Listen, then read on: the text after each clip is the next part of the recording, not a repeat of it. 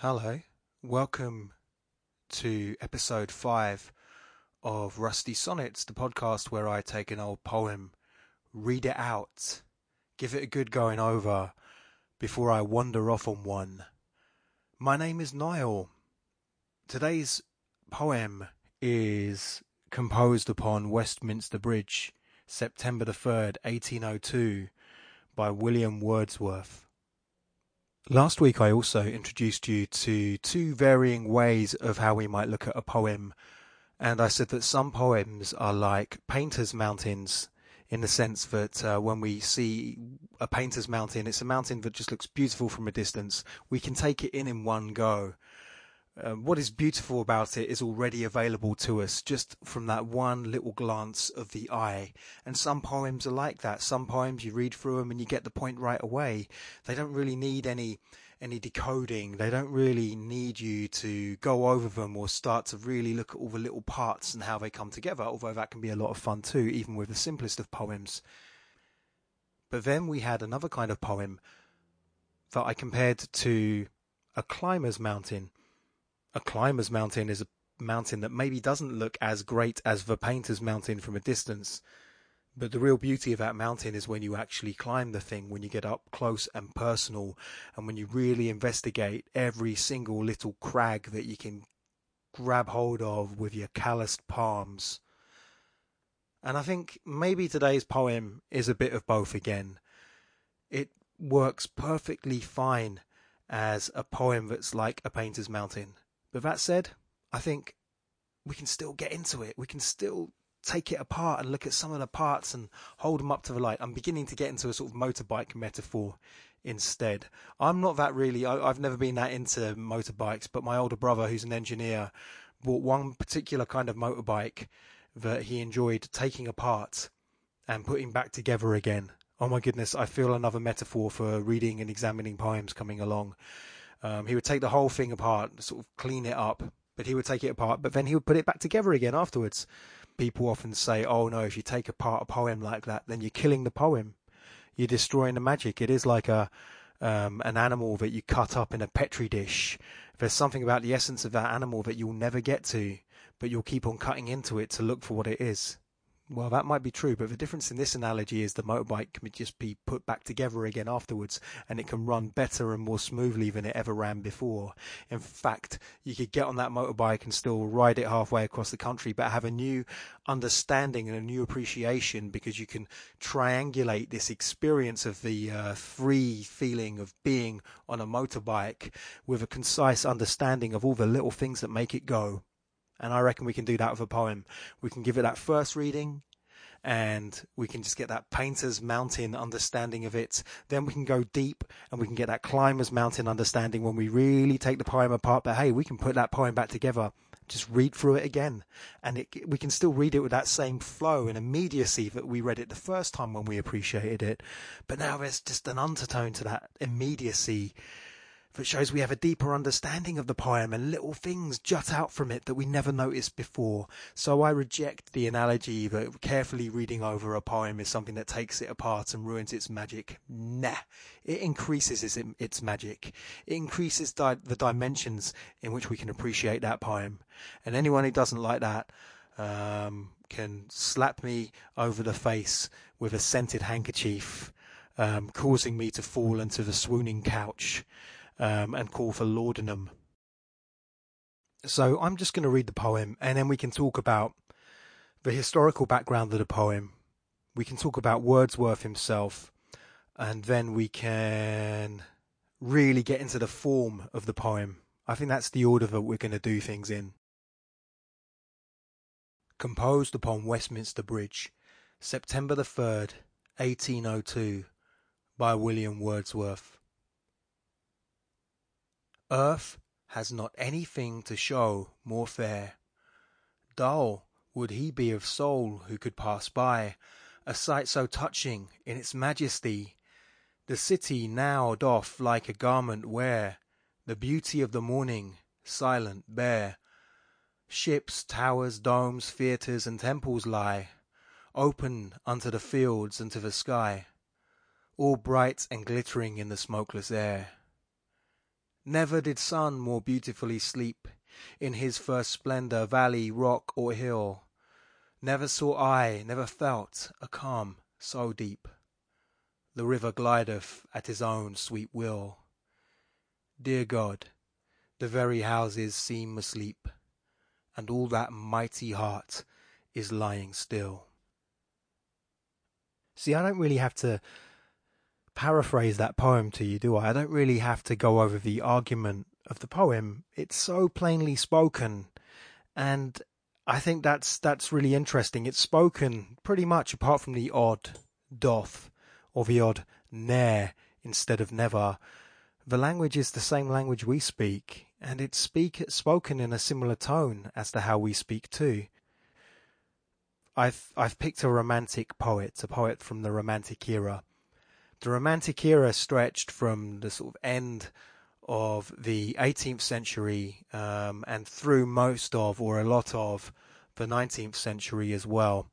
Um, before we before Queen Victoria um, took to the throne, so there's a natural, a natural, well, not really natural, but it's just we normally sort of seg from the Romantic poets to the Victorian poets, um, but it's not as if poetry just changed the day that Victoria became queen. It's just a, a useful juncture in history. Wordsworth was still writing poetry at that time. So we looked at the Augustan poets, the neoclassical poets, last week.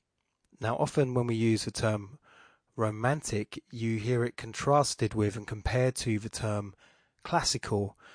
Classical normally is about form and structure it takes the, the the name classical from classical antiquity, um, the way in which certain rules of composition, certain mathematical constants were used within con- composition.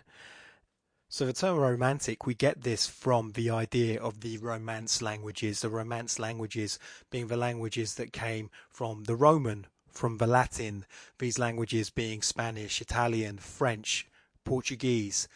And these romance languages often were used to write some great romantic epics. So when we have late medieval, Middle English poetry that focuses on chivalry, it's often inspired by the romantic epics. And then when we get further on, when we look at when the sonnet itself becomes a part of a the court, it's again, it's something that came from the continent, something that came from from the Romance languages.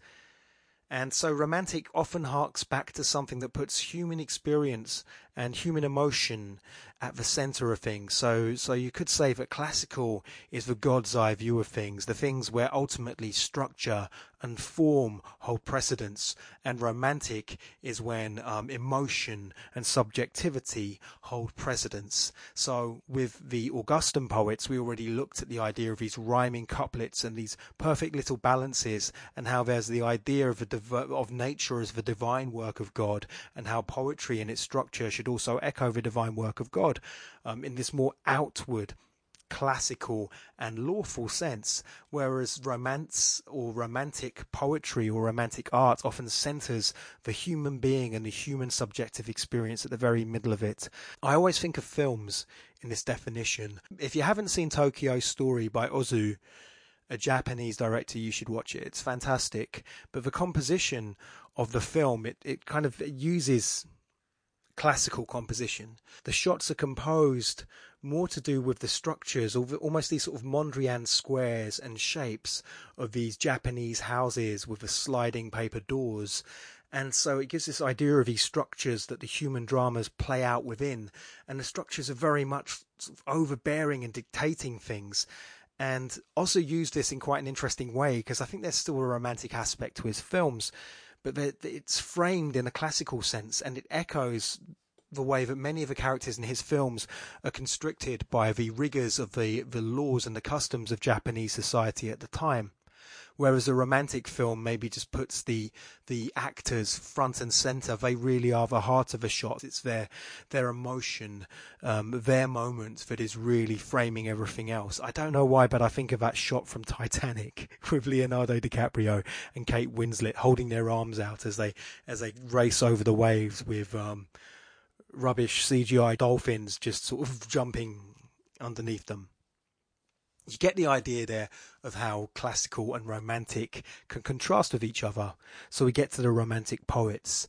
And I think Wordsworth, in a lot of ways, um, was the real progenitor of his ideas. I mean, we had William Blake, who was obviously creating, who's seen as a romantic poet, but was creating um, a good while before Wordsworth was. But Wordsworth really, through his critical essays, um, as well as lot, through a lot of his poetry, sort of concretizes these ideas of what romanticism is. Of course, he doesn't call it romanticism at the time. That's something more that critics use to describe him later on.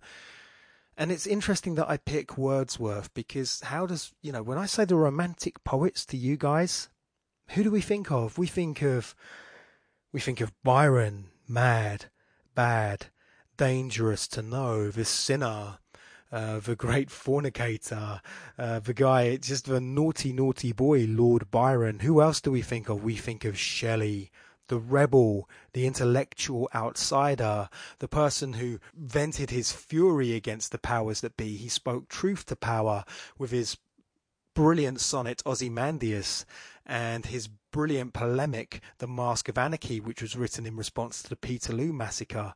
Um, we also have Keats. He's like the emotional outsider, the person who almost feels too much in this day and age, dies that tragic young death as well. Um, the young man who was not in the, you know, he was middle class. He wasn't high born like the other romantic poets and wasn't accepted because of that. We have Coleridge, the full-on opium fiend, Samuel Taylor Coleridge in his his hallucinogenic uh, poems. So we have all these great, iconic, romantic poets, and then we get to William Wordsworth. And who is William Wordsworth after all of these guys that we've already looked at? He is known as the Daffodil Man. It doesn't quite have the same ring to it, does it? He's the guy who likes daffodils. I think the other reason why some people, of course, this is not true, there's a lot more to Wordsworth that we'll look at, obviously. But the other attitude people have about Wordsworth is, I guess he didn't die young, um, like Byron and Shelley and Keats. He didn't go off to the continent and have some terrible thing befall him. He stuck around in England and he got old. And he had a few tragic things happen in his life, but uh, he started off as someone who spoke truth to power as well. He, he, like the others, was inspired by the French Revolution. He was inspired by all the revolutions going on around the world. And but he changed his mind as he got older. And in fact, if anything, he became quite the conservative. And while everyone else was perhaps still holding on to their reputation in death as as as an iconoclast of one kind or another, Wordsworth became that ultimate beacon of the establishment. He became poet laureate in the final years of his life. I mean, it doesn't get more establishment than that. So I can see that being another reason why we pay it perhaps don't look at Wordsworth in the same way that we look at these other guys. So, what is it about Wordsworth that we can appreciate? What is it about Wordsworth? Why have I picked Wordsworth? One reason why I picked Wordsworth is I don't really know that much about him. I know a lot more about the other fellas, and, and that's what called out to me. I know some of his poems, but I've not read loads of it. I've not read loads about his life. So it's been an interesting discovery for me. Maybe you're discovering just as much as me. Maybe you know more than me, and you are about to fiercely correct me in everything. If that's the case, then please do so. I really welcome it, and I mean that in the most sincere way. So, Wordsworth was someone I think who who who still was important um, within the Romantic movement because he really formalized a lot of the ideas and the concepts in his critical essays that he wrote about Romanticism. Perhaps the most important one being, I already spoke a couple of weeks ago, so when we looked at the border ballad of the Twa Corbies, I spoke about the Lyrical Ballads, which was a collection brought out by Coleridge and Wordsworth. Most of the poems in that volume were written by Wordsworth. But equally famous, perhaps more famous, was the preface that Wordsworth wrote for the second edition of the lyrical ballads, in which he very much spells out his, his grand poetic theories. Um, he, he, he very much advocated for a plain language within the poetry um, inspired by the common folk that the common folk could understand. This is because of an idea of nature that he also held dear in his poetry, that that nature again the romantic poets they felt that they had to get back to nature nature again had to be the sort of grand metaphor the way of illustrating things there was a difference though between because we looked at the Augustans last week and the Augustans seemed to be well into nature too. So what was the difference? The Augustans were poets of ideas. They tried to express grand ideas and discoveries of science and classical ideas using the classical idea of nature to illustrate it, the laws of nature, the order of nature. This is not the same with the romantic poets. Romantic poets use nature as a sort of analog for human emotion. That actually, when a when a human being is feeling these grand moments of of feeling, this is what Wordsworth called it, feeling.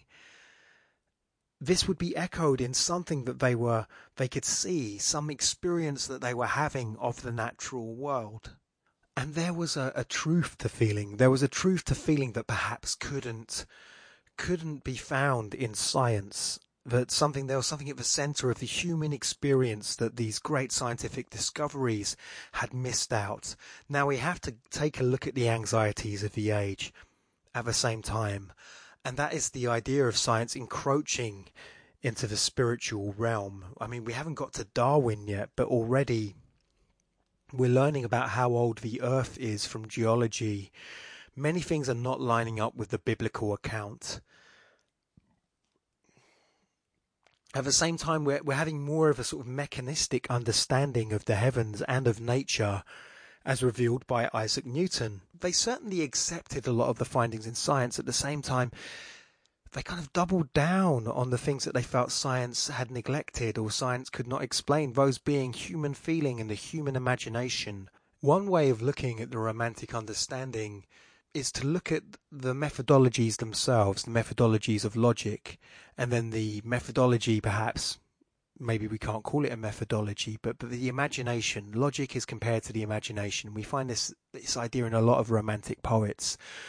Logic is seen as something that chops things up, um, whereas imagination joins things together. I think that's quite a good good description of imagination and creativity, sort of putting things together. Not all things put together are the same. I, I read somewhere else someone comparing novelty to originality. I think that's really interesting that sometimes you just stick two things that aren't related together and it's just novel. There's nothing really powerful about doing that other than the fact that they're quite different. Perhaps that was behind the critique that the Augustan poets had of the metaphysical poets. Stuff that I talked about in the last few podcasts. But sometimes we put things together and they really have a very powerful effect, and that's the power of the imagination. Now, Wordsworth spoke about how someone could look upon their life and they could see pivotal moments in those life and in their life. And those pivotal moments are always emotional in their nature. They are not great logical epiphanies that change the courses of a human life. It is always great moments of, of, of fantastic emotional intensity. I think if you looked over your life right now, quite honestly, those little points, those little junctions where your life veered from one direction to the other. I bet there's a really intense burst of emotion happening in all of those moments in your life. I think we like to think that we're rational actors and that we really make very informed decisions when we when we find ourselves hitting a cul-de-sac or hitting a crossroads in our lives. But emotion often is the thing that drives it. Wordsworth follows those paths in his poetry. This culminated in his great epic poem, one I have not read all of, one I've only read excerpts of, but I reckon next time we get to Wordsworth, I am going to make sure that I've read all of his thing. But it's his great epic poem, his life's work, the one that was published after he died, the Prelude, one the, the poem, the great autobiographical poem, signifying and detailing all of those great emotional moments within his life and the understandings that those emotional moments engendered. And I think we have something happening here in this poem that we look at, these lines written on Westminster Bridge. So the first thing we hit upon with this poem is the hyperbole. That's a fancy word for exaggeration if you didn't know, but hyperbole is just too wonderful a word not to say all the time. Hyperbole. So if we look at some of the hyperbole that's happening within this sonnet, the sun is shining, it's very early morning, obviously, it's probably summer, September, not really summer, end of summer. And so it's early morning. The sun is shining. This is London, of course, in 1802 as well. London would have looked very different in 1802. I think this is signified in the poem as well. But let's look at these hyperbolic statements within the poem first. Earth has not anything to show more fair. So there's that first line of hyperbole. He's saying nothing on earth is as fair as this. And he, he revisits that hyperbole again Never did sun more beautifully steep in his first splendour valley, rock, or hill.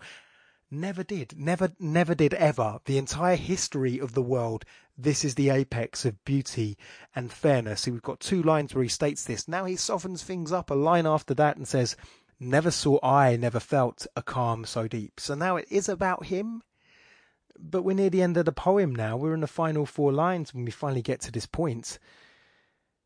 But I think that is the point he can only speak about his own experiences. Sure, we can talk objectively about what the tallest mountain is. We can talk objectively about the the largest land carnivore to have ever walked the earth and say never has any land carnivore as large as this walked the earth. But when we're talking about subjective judgments such as as fairness, um, or when we're talking about the beauty of the sun steeping. This is not something that we can measure. This is not something that science can tell us. This is something that we can only find from our own lives, from our own experiences. And so, this being the most touching moment of this happening in Wordsworth's life, that lends it the authority, because that's the only authority he can speak of when making this statement. Because everyone has their different idea of what the most beautiful thing in the world is, and this is his. And I quite agree with him. I have never been as touched in my life as I have been at some moments when I've just been crossing the bridges of the rivers in London.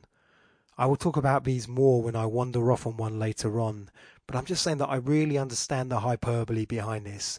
He's not exaggerating. It's not necessarily hyperbolic. If we understand and accept that romantic idea that centers the human experience, then the only thing that we can say about beauty, the only thing that we can say about fairness is that thing that touches us the most in our own little lives. But in romanticism, our lives aren't little. The locus of our being, the center of our subjectivity, is everything. And I think that's what this poem states. There really isn't anything that confusing to really talk about in this poem otherwise. Um, this was written in 1802. So he was very much, he wasn't quite the misanthropic Tory that he became. He, he was still very much a person who believed in the people.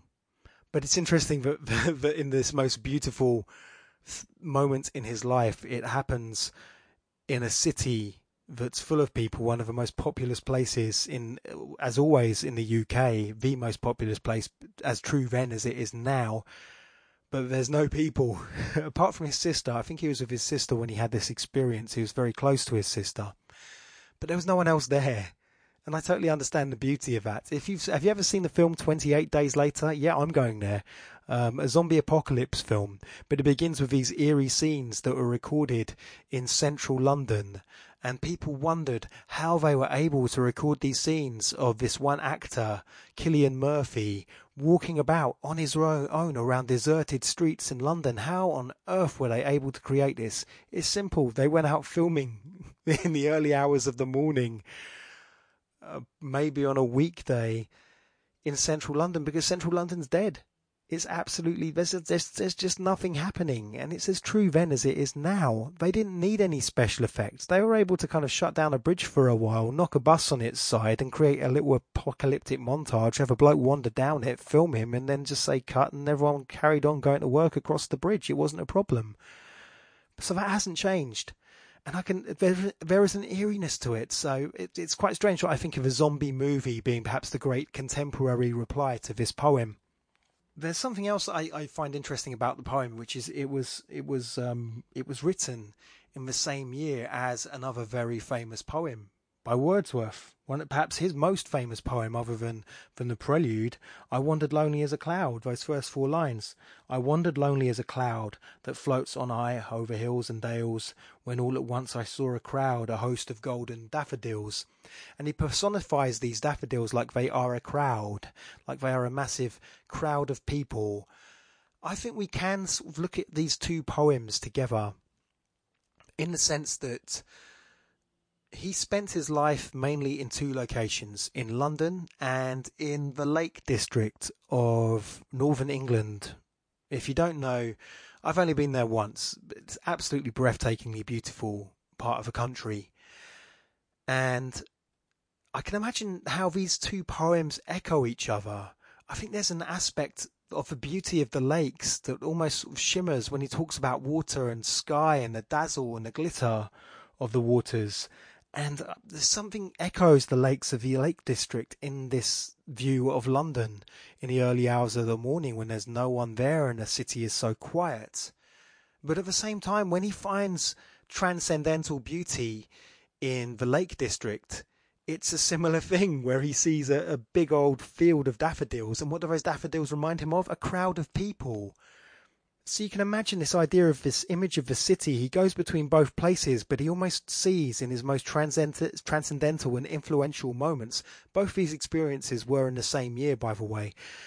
That he they would reflect each other, they would echo each other. It's it's almost like when he could see the ghost of one when he was in the other, that things opened up and became infinite. I think that's the beauty of both poems.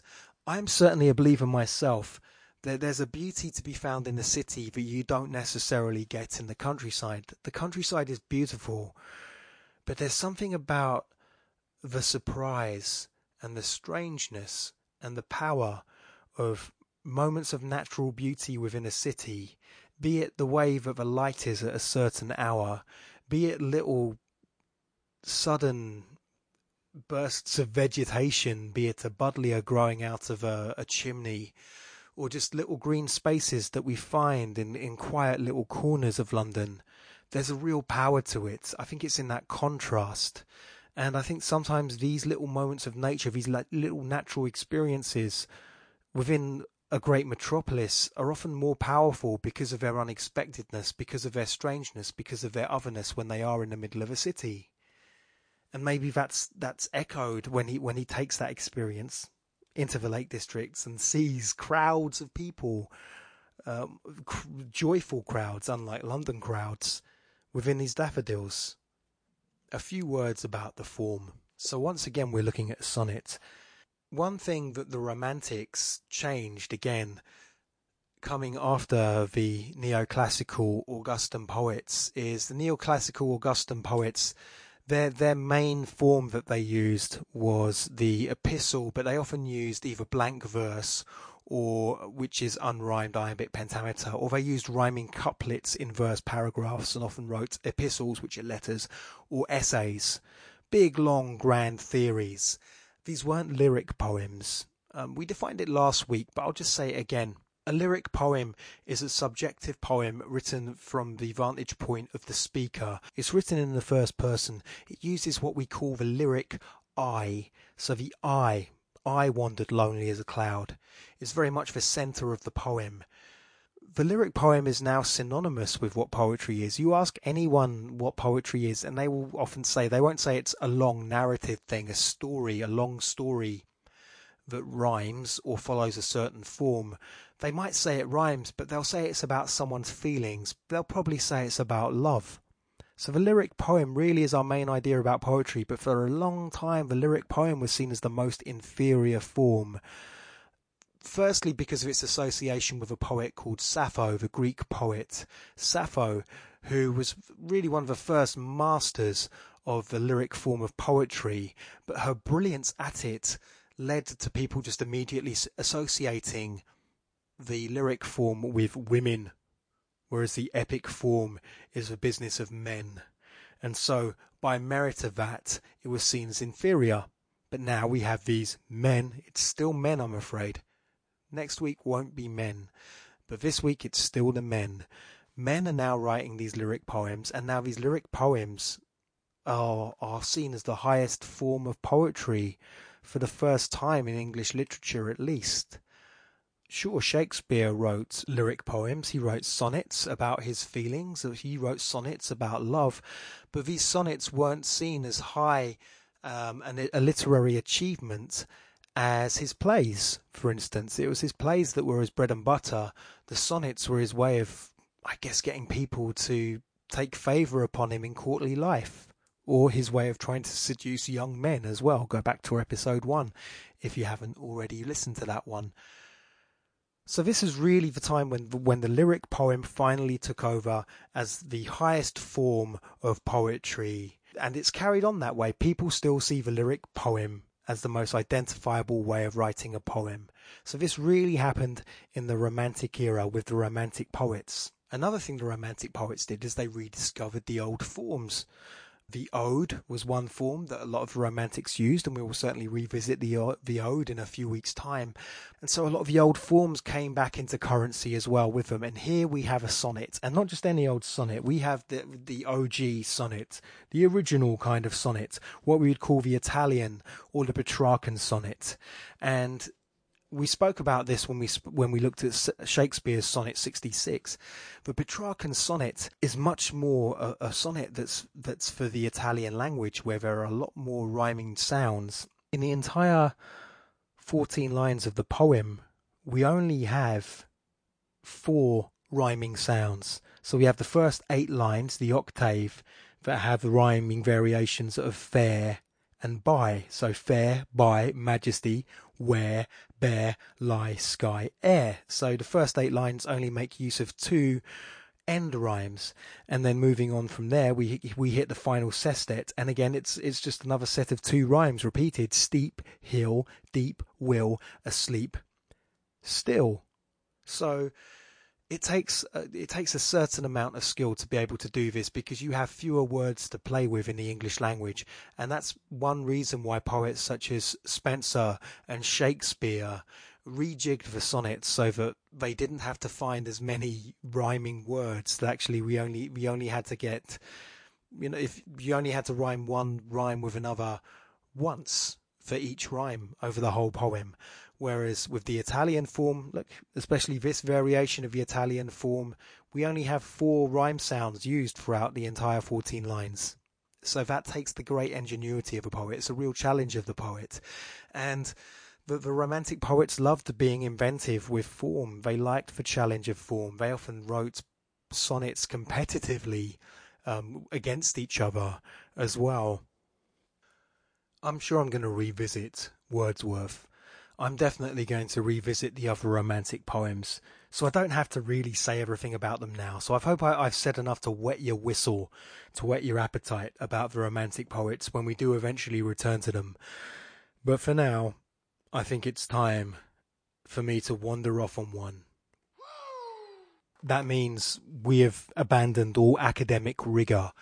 We have abandoned all pretense of of trying to give some sound and scholarly reading of his poem. And now I am able, I am liberated, and I am able, as Ric Flair just said, I am ready to wander off on one.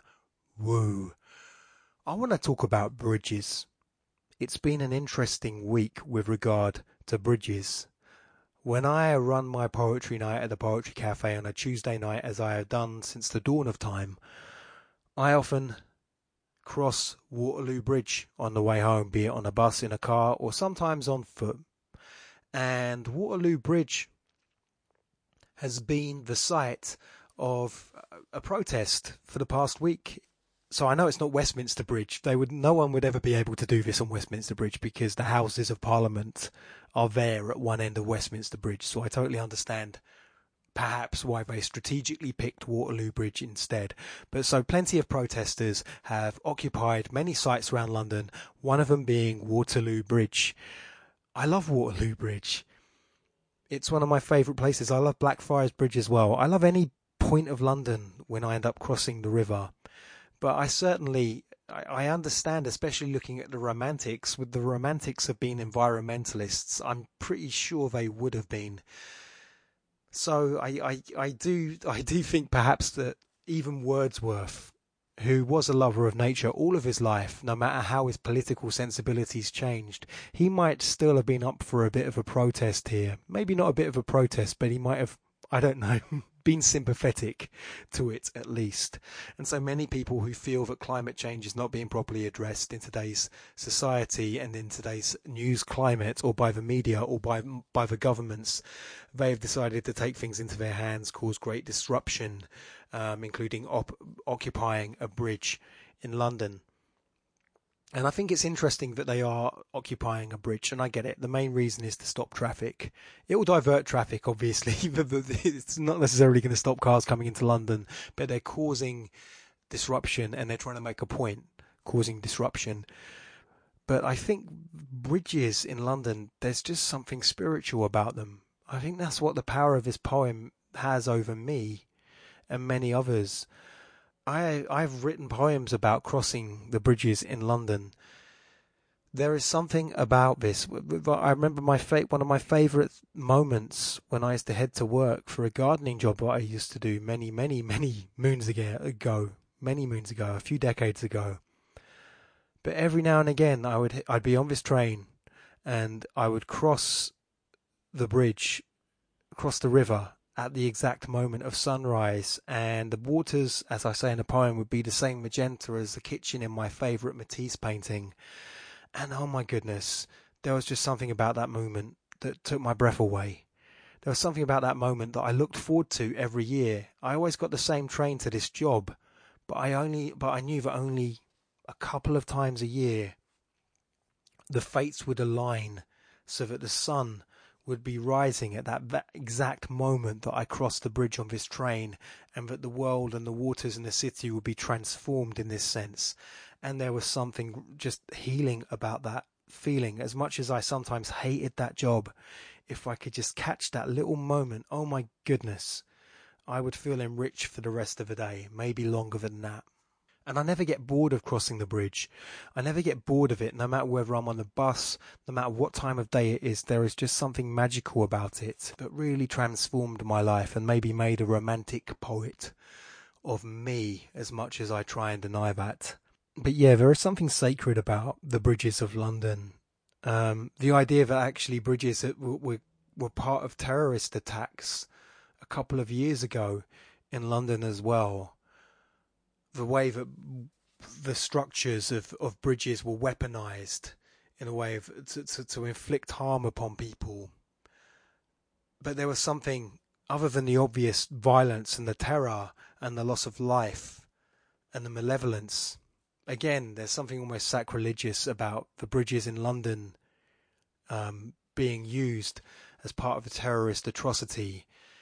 And I remember one thing, if we're talking about things that weren't really reported in the news, one particular thing was a couple of days after a terrorist attack, um, an Islamist terrorist attack on Westminster Bridge, a group of Muslim women um, in solidarity with the people that died in the attack, in sympathy for the people that died in the attack, um, held hands across the bridge to show that solidarity. And I, I kind of love that um, because the Muslim community are often often told that they have to apologize for every atrocity that is done in their name. And I think it always takes my breath away how much they actually do apologize and and denounce publicly what is done in the name of their religion by by a few warped individuals. But I love this gesture. I don't know why. Maybe there's something more beautiful about that. This idea of just a bunch of normal Muslim women coming together and holding hands across this bridge to show human unity, to show human unity in front in in the face of things that want us to be split apart. And I think bridges can be a symbol, especially in London, where we always make a big thing about the north-south divide. But bridges are also a sign of unity and I just perhaps want to finish this podcast with that idea of all the things that we have to do with bridges, of all the transcendental ideas and all great terrors and all the great wastes of public money that we have associated with bridges in London. I like the idea of these women holding hands across a bridge, across the Thames, saying we're all together.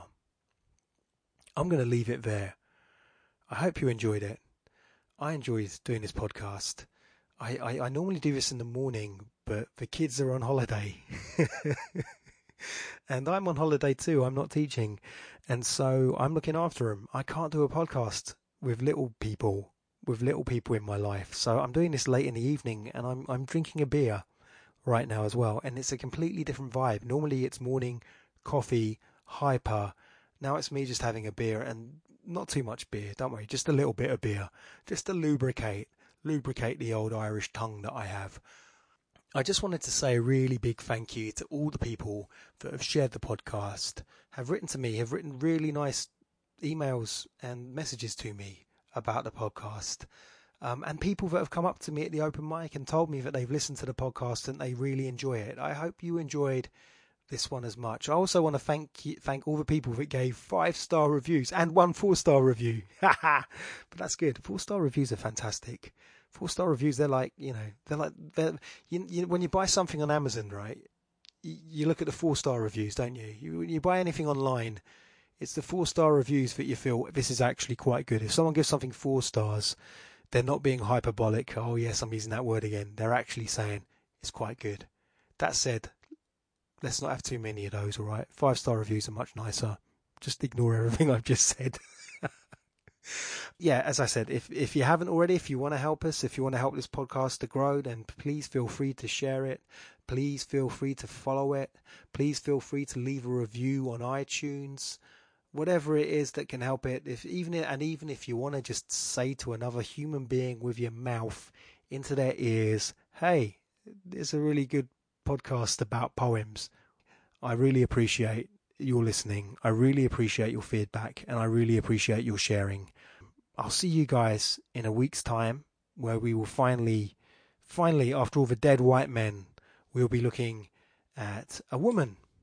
She's still dead and she's still white, but we'll be looking at a woman. And we'll look at, um, I think we'll look at a few woman poets in a row. I don't say female poets, by the way, because female, it just sounds like some weird sort of nature documentary. Uh, woman poets. And then hopefully after that, we might even look at some, we'll look at some Harlem Renaissance poets once we got past modernism as well. So we're going to have a lot more variation in this podcast, I promise. Um, I've got nothing against dead white men, by the way.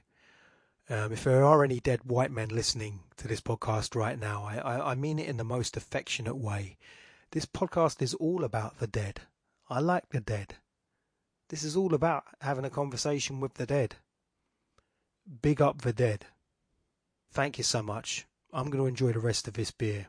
I hope you enjoy the rest of your weekend or week or whenever you do listen to this podcast. And I hope uh, that I find your sympathetic eardrums next time I do this. Have a good one. Bye bye.